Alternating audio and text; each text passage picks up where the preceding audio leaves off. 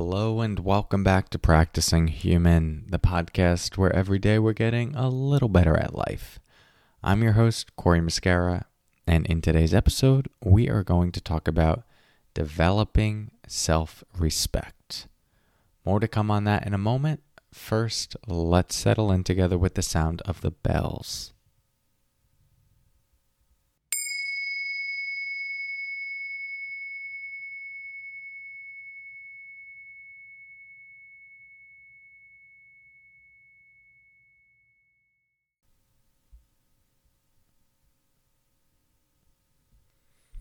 Okay. Self respect. Now, I said we're going to talk about developing self respect, but really, we can look at this as re establishing self respect because I think self respect is less about something you cultivate and more about regaining something that is slowly lost over time or this is just a working theory at least. So we'll get more into that. But uh, the idea of feeling a sense of self respect and the importance of that, from my perspective, is that it's it's one of the most important factors for experiencing deep contentment. I've talked about this in relationship to integrity as well. Uh, when we respect ourselves, there's a, a certain comfort we feel in our own skin and a sense of being proud to be who we are, not in an arrogant way, but in an appreciative way, in a, a peaceful way. We can rest in our own being rather than feeling resistant to ourselves. So, self respect is not something to just be taken lightly. I do see it on the same level and with lots of overlaps to integrity. Now, there are a lot of reasons why we might lose respect for ourselves. And some of these are out of our control. For instance, uh, when we were young, our family or social circle uh, may have encouraged us to, to think, speak, or act in ways that didn't feel aligned with who we who we were, who we felt we were at that time, and who we respect ourselves to be. But the social pressure, especially when we're really young and are just trying to uh, align with our family, that social pressure was greater than our inner resources to act in alignment with what felt right. And so there are ways that our external world can influence us to act out of alignment. And again, the the younger we are, the more forgiveness there is for this, just because, well, at that age, we're primarily just trying to feel safe and protected by those around us. Now, there are also many times that we chip away at our self respect by making more conscious decisions that we know are out of alignment with the person we would most respect ourselves to be, and yet we do it anyway.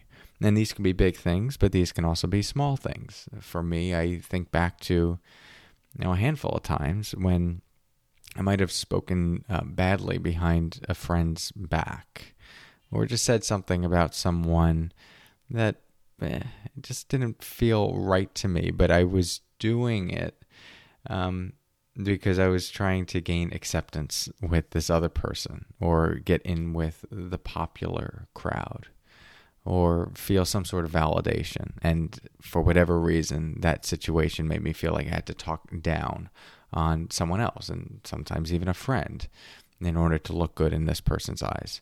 You know, when when you're young, it feels innocent, but even at that age, you know, teen years and uh, potentially even in college, I could think of times like this Uh, there was a sense that this was this is wrong. This is not who I respect myself to be, and yet I'm doing it anyway.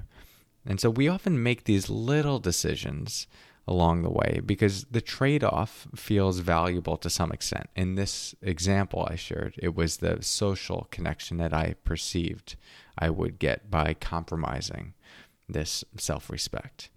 But something does shift at our core. Our perception of who we are starts to shift, not in a massive way, but slowly over time. And the more we do things like this, the more we act out of alignment, the more we are uh, eroding a sense of self respect.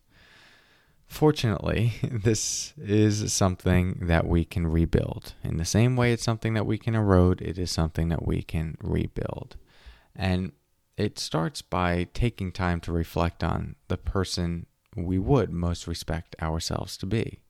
Just taking time to, to think about that, to feel into that, and to get clear just who is that? We we have a felt sense of it, but making it more clear in your mind, even writing it down, can be really helpful. What what is this person's values? What decisions does this kind of person make? How would this person conduct themselves in, in a social setting or in this scenario? And of course, this person relates to you, but the you that you would most respect yourself to be. And then, really simply, we just continue to practice adhering to those things, especially when it feels hard. And so, if anything I'm sharing here feels compelling to you and, and you want to make some progress in this direction, my suggestion would be uh, after you finish this is, is to think about one thing that you want to practice this week. One thing that uh, feels important to you, meaningful to you, a representation of you. And, and it could be something like being on time, uh, speaking honestly, not gossiping. And then, whatever that is, for the full week, make full effort to adhere to it. And giving yourself one thing in this way just allows you to practice uh, building this muscle with some structure. It just makes it very clear. You make the commitment beforehand. Uh, when the situation arises, you're reminded of that commitment. And then when you follow through, when you do the thing that you respect of yourself, let yourself feel it. Really let it sink in. Appreciate it. Not for anyone else, but just for yourself. Now, in the early stages of this, the commitment might be to one or two things, or you might even build out a whole values list of these are the things that I want to live in alignment with, and you build out the self respect through that way. But as this muscle develops, it just becomes more of an intention that you bring into your life. And so instead of having specific things that you're adhering to, you're instead trusting this internal compass when a situation arises, when a decision needs to be made, you you can check in and go, does this does this feel in alignment? Does this feel right to me? And if the answer is no, you use that feedback to come back to your equilibrium, your alignment, and make the decision that does feel right for you. Sometimes this is complicated, sometimes it's messy. It's an it's an ongoing process to really connect to what feels most true for you and what you sense would be out of alignment for you.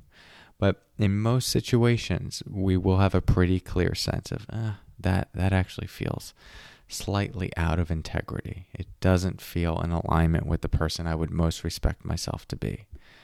And the more we can hold that in the highest regard, the more we are developing both a, deep friendship and appreciation for ourselves, but also a deep peace. We find comfort and refuge in the mind and body and heart that we're inhabiting. And many could argue, and I would argue as well, that that is perhaps the greatest gift you could give yourself. So, hope this gives you something to think about and to practice on your journey of practicing human Thank you so much. I'll talk to you soon. And until next time, take care.